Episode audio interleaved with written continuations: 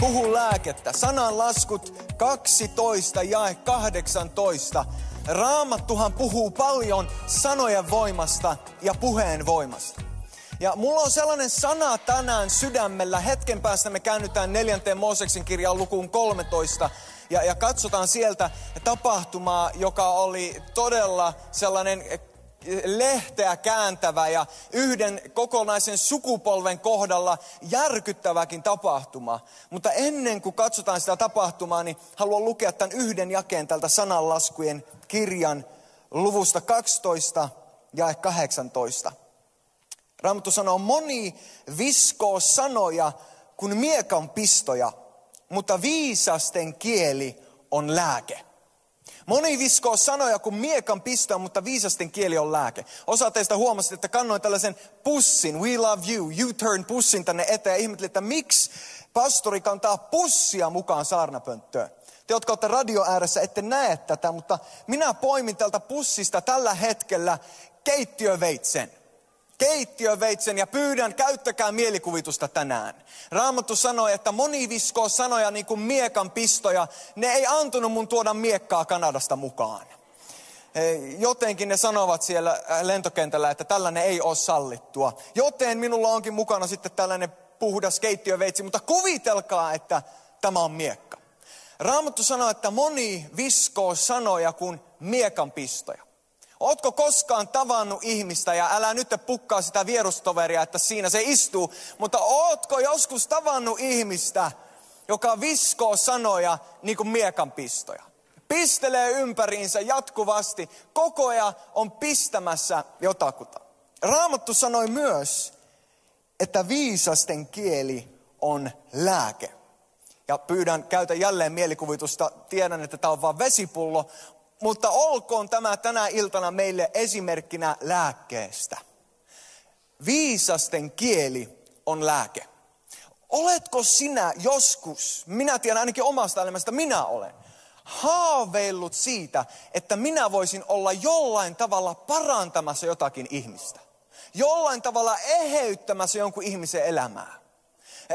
Esimerkiksi parantumisen lahja, sairaiden parantumisen lahja on sellainen, mitä mä oon rukoillut Jumalta omaan elämään. Ja joka kerta, kun mä näen Jumalan parantavan jonkun, niin kuin todistukset, mitä Martti jakoi tänään, niin minä kiitän Herraa. On niin ihmeellistä, kun ihmisiä parantuu. Kuinka moni on joskus sanonut, että Jumala paranna minun kauttani. Kuinka moni on joskus rukoillut tai edes ajatellut näin, että olisi upeaa, jos Jumala voisi minun kautta jonkun elämää eheyttää tai parantaa. Tiedätkö, että Jumala voi? Jumala on antanut jokaiselle meistä lahjan parantaa muiden ihmisten elämää. Ja se lahja on sinun sanasi. Kenties olet täällä tai netin ääressä ja sanot, että minulla ei ole sanoja, jota puhua. Kuitenkin sinä voit jollain tavalla kommunikoida. Joikaiselle meistä on annettu jonkin näköinen kommunikoinnin lahja. On se sitten kirjoituksessa, sanoissa, eleissä, joskus vain hymykin voi kommunikoida jonkun elämään lääkettä. Sinä itse päätät joka päivä, kummanlainen ihminen olet. Oletko miekkailija, joka koko ajan etsit uutta taistelua, lähtään puukko hippasille mahdollisimman nopeasti ja katsotaan, että kuinka montaa me keretään pistää. Tässä voit valita olla ihminen, joka puhut lääkettä ja rohkaiset, puhut hyvää, puhut jumallisia asioita ihmisten elämään. Pidä tämä esimerkki mielessä, kun me käännytään sinne neljänteen Mooseksen kirjaan lukuun 13.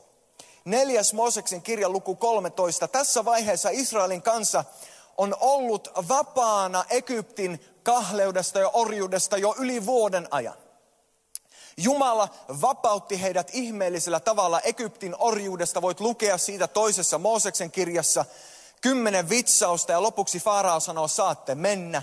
Jumala ohjaa Israelin kansan vuoren luokse, Siinain vuoren luokse, jossa he ylistävät Jumalaa. Siellä he ovat leirissä pitkän aikaa ja Jumala puhuu siellä kymmenen käskyä ja paljon muutakin. Voit lukea siitä kolmannessa Mooseksen kirjassa. Ja neljännessä Mooseksen kirjassa Jumala sitten äh, kutsuu kansan lähtemään liikkeelle vuoren luolta kohti luvattua maata – kohti sitä päämäärää, joka Jumalalla heitä varten oli, kohti siunausta. Ja tiedätkö, että Jumalan tahto on tänäkin päivänä siunata hänen kansansa. Siunata Israelia, joka on Jumalan kanssa, mutta myös siunata meitä uskovia, jotka olemme saaneet tulla osaksi hänen kansansa. Me olemme Jumalan lapsia armosta. Jumala tahtoo siunata sinua. Mutta aivan niin kuin Israelin kansalla oli mahdollisuus menettää siunaus, niin on sinullakin siihen mahdollisuus. Nimittäin kun Israelin kansa vihdoin saapuu sinne luvatun maan rajalle, niin Jumala kehottaa Moosesta valitsemaan 12 vakoilijaa. Jokaisesta heimosta yksi mies. Ja Mooses valitsee 12 miestä, jokaisesta heimosta yhden päämiehen. Jokainen meistä muistaa heistä kaksi, Kaaleb ja Joosua. Kenties olet joskus tavannut jonkun ihmisen, kenen nimi on Kaaleb tai jonkun, kenen nimi on Joosua. Kuinka moni tuntee jonkun Kaalebin tai Joosuan täällä tänään? Aika moni tuntee ainakin jonkun Joosuan tai jonkun Kalvin. Kuka tuntee ketään, kenen nimi on Gaddiel tai Nahbi tai Genuel? Onko meillä ketään Genuelia täällä tänään? Ei ole ihan yhtä suosittuja nimiä nämä muut kymmenen vakoilijaa, mutta hekin on mainittu täällä neljännen Mooseksen kirjan 13. luvussa. Nämä 12 kaveria lähtee vakoilemaan luvattua maata. 40 päivää he tutkii maata, he ottaa sieltä hedelmää mukana ja he vihdoin 40 päivän vakoilun jälkeen tulee takaisin kansan luo, Mooseksen ja Aaronin luo. Ja Raamattu kertoo meille jakeesta 26, me ollaan neljännen Mooseksen kirjan luvussa 13, näin. He palasivat, eli he, nämä 12 vakoilijaa, palasivat maata vakoilemasta 40 päivän kuluttua. He vaelsivat ja tulivat Mooseksen, Aaronin ja kaiken Israelin kansan luo Paaranin erämaahan kaadekseen. Ja he tekivät heille ja kaikelle kansalle selkoa matkastaan ja näyttivät heille sen maan hedelmiä. Ja he kertoivat hänelle sanoen, me menimme siihen maahan, jonne meidät lähetit. Ja se tosiaankin vuotaa maitoa ja mettä ja tällaisia ovat sen hedelmät. Eli huomaa, kaikki 12 vakoilijaa sanoo, se maa on upea. Juuri niin kuin Jumala puhuu meille, se on aivan totta. Kaikki se, mitä Jumala sanoo siitä maasta, se on totta. Ja tässä on sen maan hedelmiä. Raamattu kertoo aiemmassa jakeessa, että yksi viikuna terttu oli niin iso, että kaksi miestä joutui kantaan sitä sellaisella isolla kepillä toistensa välissä. Oletko ikinä nähnyt niin isoja rypäleitä missään? En minä ainakaan City Marketin hyllyllä ole koskaan nähnyt. Mutta luvatussa maassa oli. Ja kaikki ovat innoissaan siitä. Jokainen 12 vakoilijasta. Huomatkaa, kaikki sanovat, näin on Herra sanonut ja juuri on niin kuin Herra sanoi. Ja 29 jatkaa. Nämä ihmiset vielä puhuu, nämä kymmenen vakoilijaa. Mutta, mutta kansa, joka siinä maassa asuu, on voimallista. Ja kaupungit ovat lujasti varustettuja ja hyvin suuria. Näimmepä siellä Anakin jälkeläisiäkin. Ja jae 34 nämä samat kymmenen vakoilijaa vielä puhuivat. Näimmepä siellä jättiläisiäkin, Anakin jättiläisheimon jälkeläisiä, ja me olimme mielestämme kuin heinäsirkkoja, sellaisia me heistäkin olimme. Eli nämä kymmenen sanoo, maa oli upea, mutta. Jumala on puhunut, mutta siellä on niin pahat esteet, ettei siitä mitään tule. Ootko sä joskus tavannut tällaisia mutta-ihmisiä? Kyllä Jumala voi ja Jumala parantaa, mutta ei hän minua kosketa. Kyllä Jumalan sana on voimallinen ja Jumala puhuu vielä tänäkin päivänä, mutta ei hän minulle puhu. Kyllä se on totta, että vielä tänäänkin voi tulla herätys Suomeen, mutta ei se taida kuitenkaan tulla. Kyllä se on niin, että tänäänkin on sateet lähetä ilta ja varmaan tulee hyvää Jumalan kohtaamisen ilta, mutta ei se Jumala mua kuitenkaan kohtaa. Onko tässä salissa joitakin mutta miehiä, älä nosta kättäsi. Mutta ihminen on sellainen ihminen, joka näkee Jumalan mahdollisuudet, mutta sitten ottaa miekan esille ja pistää ne täyteen reikiä. ilmapalloja ja sitten puhkaisee ne. Mahdollisuuksia, mutta sitten työntää niihin miekan niin, ettei niistä mitään tule. Tiedätkö, että meidän sanoilla on valtavasti voimaa? Nämä kymmenen vakoilijaa sanoo, kaikki on niin kuin Herra sanoi, mutta ei meistä siihen ole. Ja me voimme tänäkin päivänä sanojen miekalla tuhota järkyttävän paljon omaa elämäämme ja muiden elämiä. Tiedätkö, että on vakuuttunut siitä, että tässäkin salissa on avioliittoja, jotka ovat avioeron partaalla sen takia, että käytetään niin paljon sanojen miekkoja sen sijaan, että käytettäisiin niitä lääkesanoja. On avioliittoja, jossa rakkaus valuu koko ajan pois niin kuin verkosta sen takia, että se on niin täynnä reikkiä ja joka päivä pistetään muutama lisää. Tiedätkö, että jos sinä tänään tekisit päätöksen tästä illasta eteenpäin, minä jätän tuon miekan sivuun. Ja se niin helposti sieltä löytyy, mutta teen kaikkeni, että suljen sen pois. Ja valitsen ruveta puhumaan lääkettä, niin lupaan, että kuukauden päästä teidän avioliittoon kuuluu paljon parempaa. Tässä salissa on ihmisiä, vanhempia, jotka ihmettelette, miksi teidän teinilapset kuuntelee niin raastavaa musiikkia, niin vihaan täyteistä musiikkia. Miksi heidän elämä on niin täynnä tuskaa. Mutta jos katsot muutamia vuosia taaksepäin, niin voit muistella monia kertoja, kun sinä itse pistit heidän sydämeen omilla sanoillasi reikiä. Ja tänä päivänä heidän sydämensä valuu verta. Tiedätkö, että ei ole koskaan liian myöhäistä ottaa lääkepulloa esille, kolkuttaa lapseen ovea. Ja jollekin tämä tulee nyt profeetallisesti ja sinun pitää tehdä tämä. Astua sisään, pyytää anteeksi ja ruveta puhumaan lääkettä. Ja voin kertoa, että ensimmäisellä kerralla, toisella, kenties kolmannella kerralla sun lapsi ei välttämättä kuuntele. Ei välttämättä ota vastaan. Mutta jos jatkat puhumaan, niin se rupeaa vaikuttamaan. Ja ennemmin tai myöhemmin lääke rupeaa tehoamaan. Kaikki te, jotka olette joskus käyttänyt lääkkeitä, tiedätte, ettei se teho ole välitön. Jos otat tänä iltana kipulääkkeen, niin kuluu joku hetki ennen kuin se vaikuttaa ruumiissasi.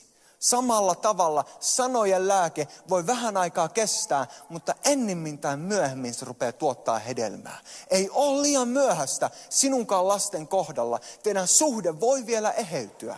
Pistä miekka sivuun. Pistä miekka sivuun rupeaa puhumaan lääkettä. Jotkut ihmiset ei käytä tätä miekkaa niinkään muihin, mutta keskustellessaan toisen kanssa he pistää kaikkia muita.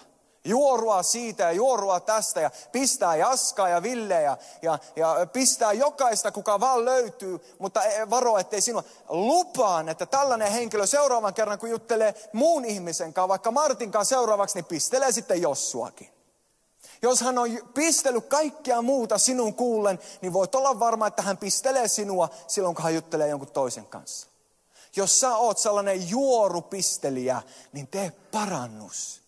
Se aiheuttaa niin paljon hallaa ihmissuhteissa ja seurakuntasuhteissa, kun me käytämme sanojamme miekanpistoina sen sijaan, että me puhuisimme lääkettä.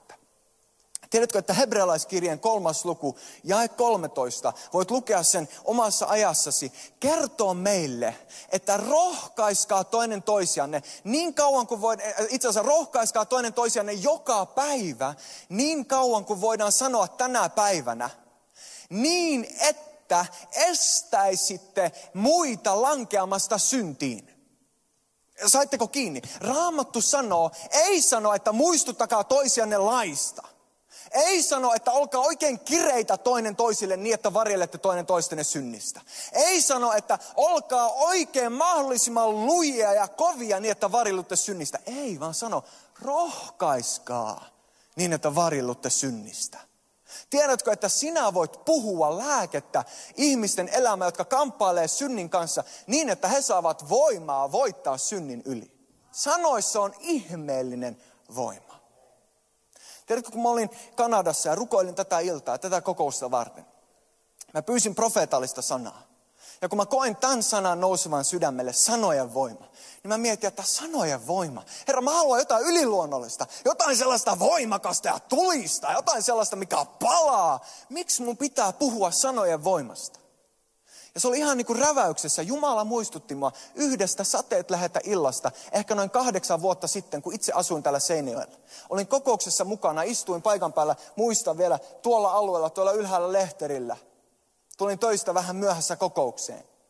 Ja eräs mulle rakas veli olla täällä kertomassa todistusta. Ja sanoi, että olin juuri vähän aikaa sitten Afrikassa. Ja tiedätkö, siellä tapahtui ihmeellisiä asioita. Ja Jumala liikkuu upealla tavalla. Ja tiedätkö, sinne on avautunut nytten uusi mahdollisuus minun mennä pääpuhujaksi yhteen tapahtumaan sinne. Arvatkaa mitä tapahtui, kun tämä rakas Herran mies, Jumalan mies, kertoi tästä uudesta mahdollisuudesta palvella ihmisiä pääpuhujana suuressa konferenssissa Afrikassa. Jostain seurakunnasta kuului ääni, Jeesus on pääpuhuja. Psh, miekan pisto. Se sattui mua sydämeen. Mä muistan se illan vieläkin. Ja Jumala muistutti mua siitä illasta. Ja Herra sanoi näin. Syy, miksi Suomesta ei nouse Jumalan miehiä niin kuin minä haluaisin niitä nostaa, on se, että minun kansani pistävät he koko ajan matalaksi.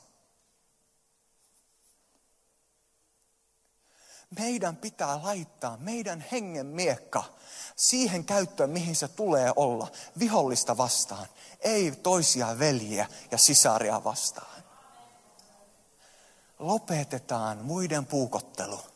Ruvetaan puhumaan lääkettä, ruvetaan rohkaisemaan. Luotetaan siihen, että Jumala kyllä pystyy nöyryyttämään. Ei ole minun tehtävä nöyryyttää muita. Et löydä sitä tehtävää raamatusta, nöyryyttämisen armolahjaa. Ei ole siellä. Mutta siellä kehotetaan rohkaisemaan. Ja siellä kehotetaan kehottamaan. Ja rukoilemaan toinen toisten puolesta. Ja silloin kun me ruvetaan pistämään meidän miekat alas, meidän puukot alas, eikä enää puukotella muita, vaan rohkaistaan muita, niin Suomesta tulee nousemaan armeija, joka valloittaa Suomen ja maapallon Kristukselle. Mä oon ihan vakuuttunut siitä. Tämä on Jumalan tahto. Joten lopetetaan puukottelu ja ruvetaan puhumaan lääkettä. Nämä mutta miehet on sellaisia miehiä, että ne ei käytä tätä miekkaa vaan muihin, vaan usein he käyttää sitä myös itseensä. Tämä on tyypillistä monelle meistä. Me painamme itseämme alas. Ei minusta ole. Minä on nyt vaan tämmönen.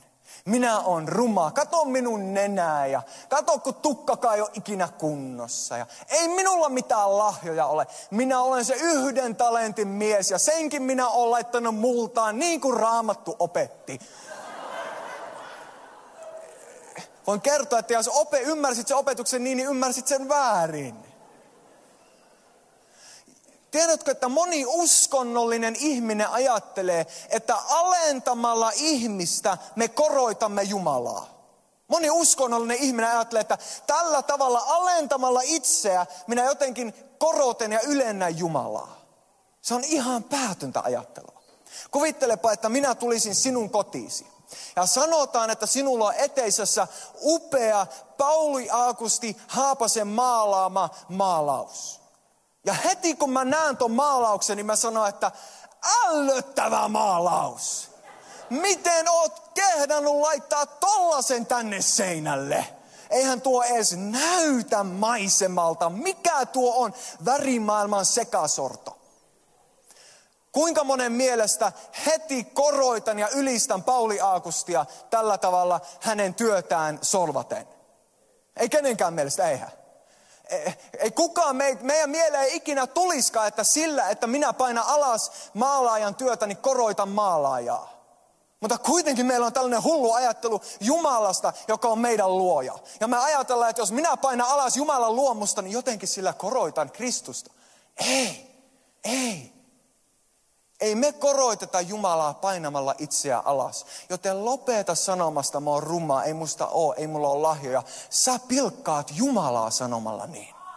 Jumala loi sinut juuri sellaiseksi kuin sä oot. Jumala tietää, miksi hän teki sut sellaiseksi, missä sä oot. Jumala on asettanut suhun lahjoja. Kenties et ole vielä löytänyt niistä kaikkia, mutta tulet löytämään.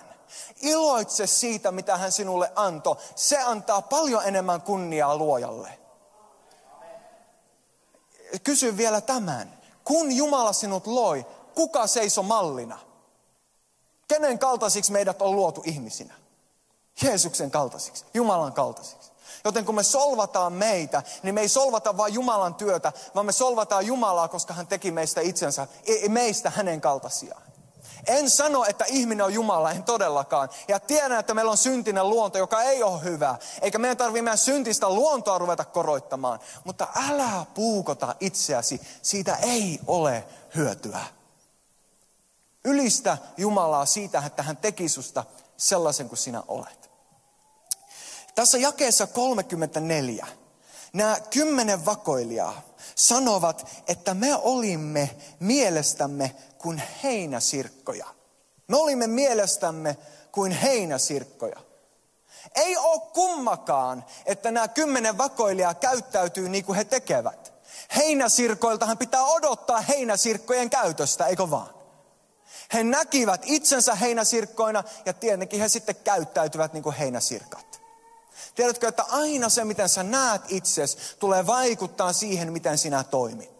Se, miten sinä näet itsesi, tulee vaikuttaa siihen, miten sä toimit.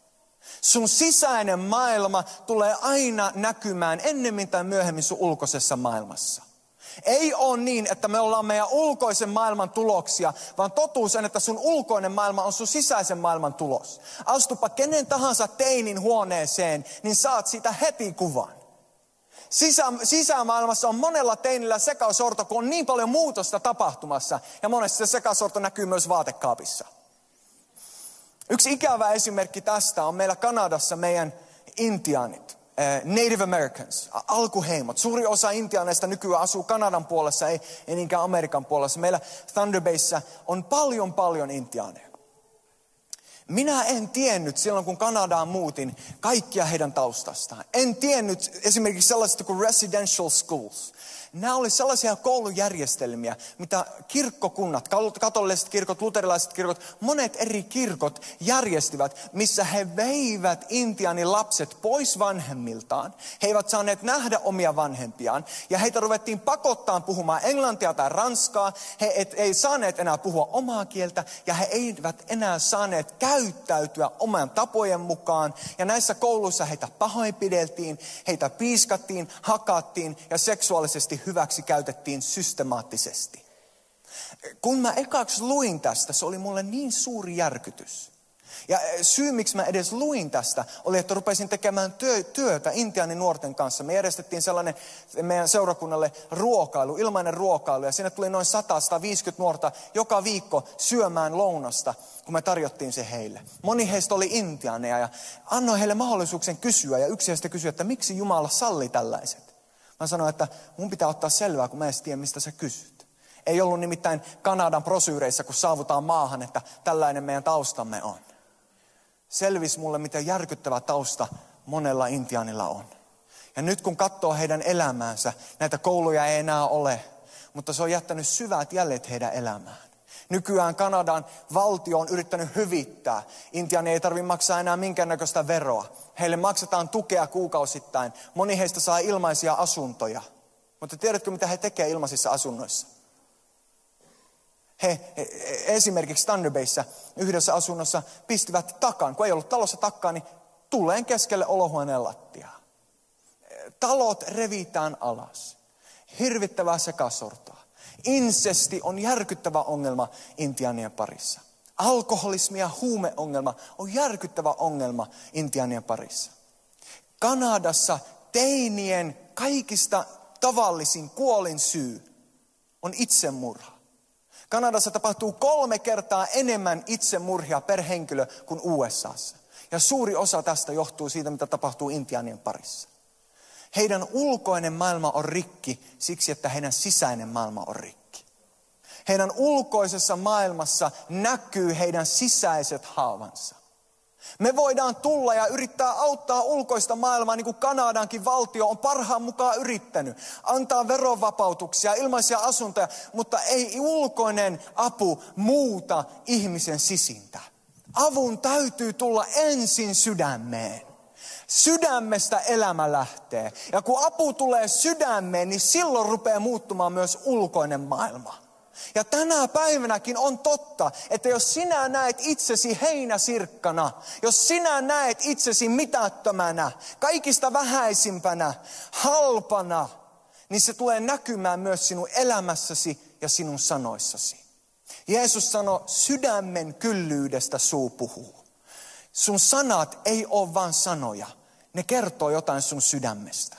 Ei ole ollut sellaista sanaa, että sä sanot, oho, en se ollut mä, se vaan sattu tulee ulos. Syy, miksi se tuli ulos, oli, että se oli alun perin täällä sisällä. Sä et ehkä edes tiennyt, että se oli täällä, mutta se oli siellä, ei se muuten olisi tullut ulos. Muutoksen täytyy alkaa sydämestä. Muutoksen täytyy alkaa sisältä.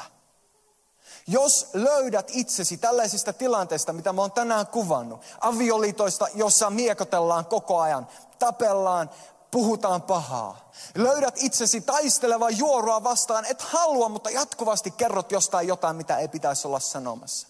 Huomaat, että haluaisit olla puhumassa lääkettä, mutta vaikka haluat, niin huomaat itsesi puhuvan enemmän miekanpistoja kuin rohkaisuja.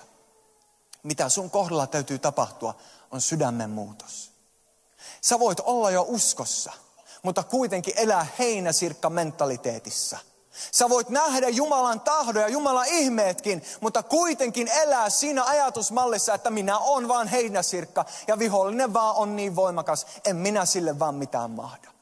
Ei, totuus on, että sinä olet Jumalan rakas lapsi. Hän on valinnut sinut. Hän kuoli sinun puolestasi. Hän maksoi täyden hinnan juuri sinusta. Hän rakastaa sinua niin paljon, että oli valmis lähettämään ainokaisen poikansa sinun tähtesi. Hän on pukenut sinut voimalla. Sinä seisot tänä päivänä vapaana sen tähden, mitä Jeesus on tehnyt. Ja kun rupeat seisomaan tämän totuuden varassa, niin löytyy aivan uudenlainen usko ja rohkeus. Ei siksi, että sinä olet jotain, vaan siksi, että sinulla on Jumala, joka on ihmeellinen.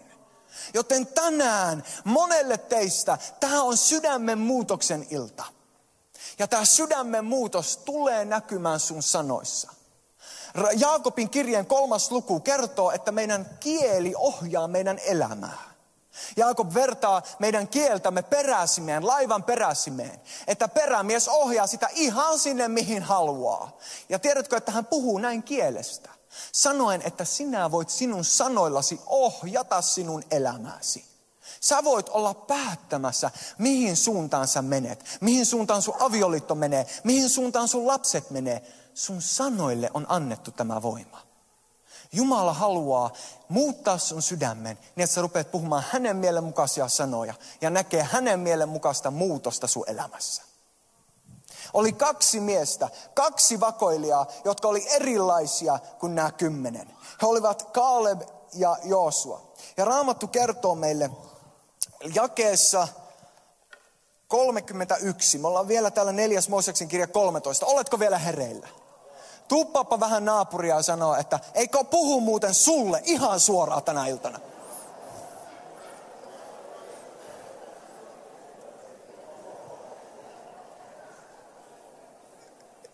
Oli kaksi miestä, Kaaleb ja Joosua ja Raamattu sanoo näin, että kun nämä heinäsirkka-ihmiset puhuvat siitä, että miten valtavia ne jättiläiset on ja miten mahdotonta se on. Ja voi kun olisi hieno, jos Jumala siunaisi, mutta ei se vaan tule tapahtumaan. Ja kun nämä kymmenen puhuu tällä tavalla, niin Raamattu sanoo, että Kaaleb koitti tyynnyttää kansaa napisemasta Moosesta vastaan ja sanoi, menkäämme sittenkin. Ja tiedätkö, tämä siunaa minua. Uskon puhuminen ei ole totuuden kieltämistä. Mä oon joskus tavannut sellaisia ihmisiä, että heillä on esimerkiksi polvivamma ja he ontuu polvella. Mä sanon, että he onko sulla polvikipeä? Ei oo, ei oo, se on terve, se on terve. No miksi sä onnut sitten? Jumala on parantunut, mutta se ei ole vaan vielä käynyt ilmi tuohon mun ruumiiseen. He, he ei puhu uskon sanoja, he valehtelee. Olisi parempi sanoa, että kyllä mun polveen vielä sattuu, mutta Jumala voi sen parantaa. Ja minä uskon, että hän tulee sen parantamaan. Kaaleb tässä sanoo, menkäämme sittenkin. Hän sanoi, hän ei kiellä, että siellä on jättiläisiä. Hän tietää oikein hyvin, että siellä on jättiläisiä. Hän ei kiellä sitä, että tulee olemaan vaikeuksia ja sotaa ja hankaluuksia. Hän tietää sen, mutta hän sanoo, menkäämme sittenkin. Ha, mikä uskon asenne. Menkäämme sittenkin sinne ja ottakaamme se haltuumme, sillä varmasti me sen voitamme. Halleluja! Oh, miten se siunaa minua. Tiedätkö, että meillä voi olla uskon asenne epäuskoasenteen sisään, sijaan. Me voimme ruveta ja tehdä valinnan alkaa puhua uskon sanoja. Kyllä on niin, että Suomen kenttä on ollut kova, mutta tiedätkö, että kohta on sellainen aika, että se on niin pehmeätä kuin pikkuvauvan pylly. Kuule tulee uskoa ihmisiä aivan valtavat määrät. Minä tiedän sen, minä tiedän sen. Ehkä on ollut silleen, että on tiettyjä alueita Suomessa, mitkä on vähän kylmempiä kuin toiset. Mutta tiedän, että me voitamme kuitenkin. Ja tuli tulee palamaan Helsingissäkin vielä. Vielä voimakkaammin kuin Seinäjoella. Hyvä, kun ette sanonut aamen. Hyvä, että ette sanonut aamenta. Minua, mä haluaisin high teitä kaikkia. Se oli sellainen kohta, mihin ei pitänyt sanoa aamenta.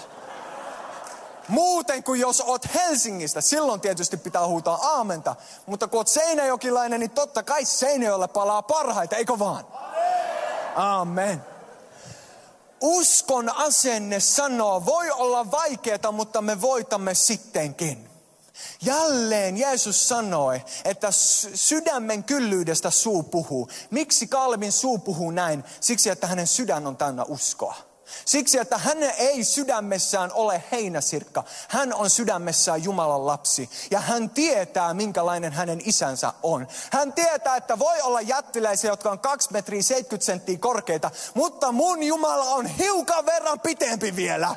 On kuule sellainen voima minun takana, kun Jumala on meidän kanssamme. Kuka voi olla meitä vastaan? Halleluja! Me voitamme sittenkin. Me voitamme sittenkin.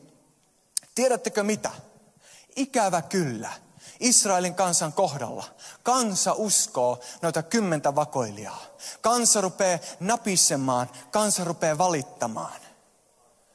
Ja tiedätkö, että tuon valituksen syynä Jumala sanoo, joudutte viettämään seuraavat 40 vuotta erämaassa.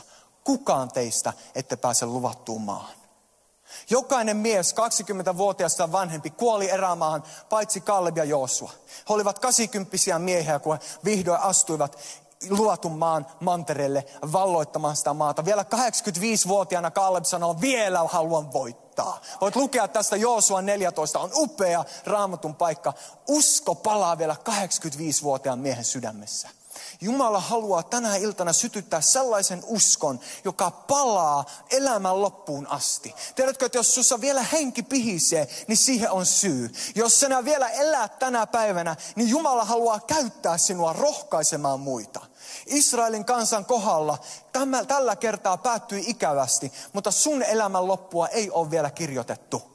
Tänään sulla on mahdollisuus päästää se sanojen miekka ja ottaa se sanojen lääkepullo ja valita, minä aion ruveta puhumaan lääkettä. Mä aion ruveta puhumaan sitä itseni ylle ja muiden ylle. O, aion puhua oikein runsaasti. Ja jotkut voi sanoa, että se on aina niin positiivinen ja aina hymyilee, että ihan ärsyttää.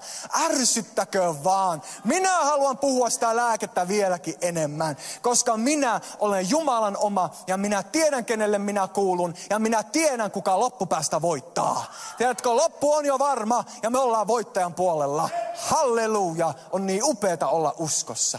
Tänä iltana haluan antaa sulle mahdollisuuden, jos et ole vielä uskossa, tänään voit tulla uskoon. Se on yksinkertaista.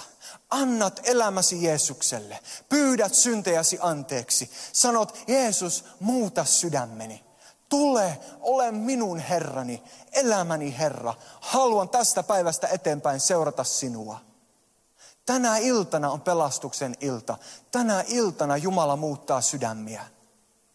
Ehkä olet kuunnellut tätä ja oot jo uskossa, mutta kuitenkin huomaat, että mä tarviin sydämen muutosta. Mä tarviin jotain uutta. Tiedätkö, että usko on tullut lisäksi. Raamattu kertoo meille pyhästä hengestä. Ja pyhä henki annetaan meille voimaksi, mutta ei vaan voimaksi, myös uutta tekeväksi. Pyhä henki muuttaa meidät sisältäpäin ulospäin. Tänä iltana Jumala haluaa täyttää meitä tuoreella tavalla, pyhällä hengellä, sellaisella tavalla, joka muuttaa elämää. Sellaisella tavalla, joka muuttaa sydäntä niin, että se näkyy niin meidän sanoissa kuin meidän teoissakin. Sellainen ihminen, joka täyttyy pyhällä hengellä ja kokee voimakkaita asioita, mutta lähtee kotiin ilman minkäännäköistä muutosta, ei saanut kaikkea sitä, mitä Jumala halusi antaa. Ennen kaikkea, kun Jumala kohtaa, hän haluaa muuttaa jotain pysyvällä tavalla niin, että hedelmä jatkuu meidän kautta muiden elämään.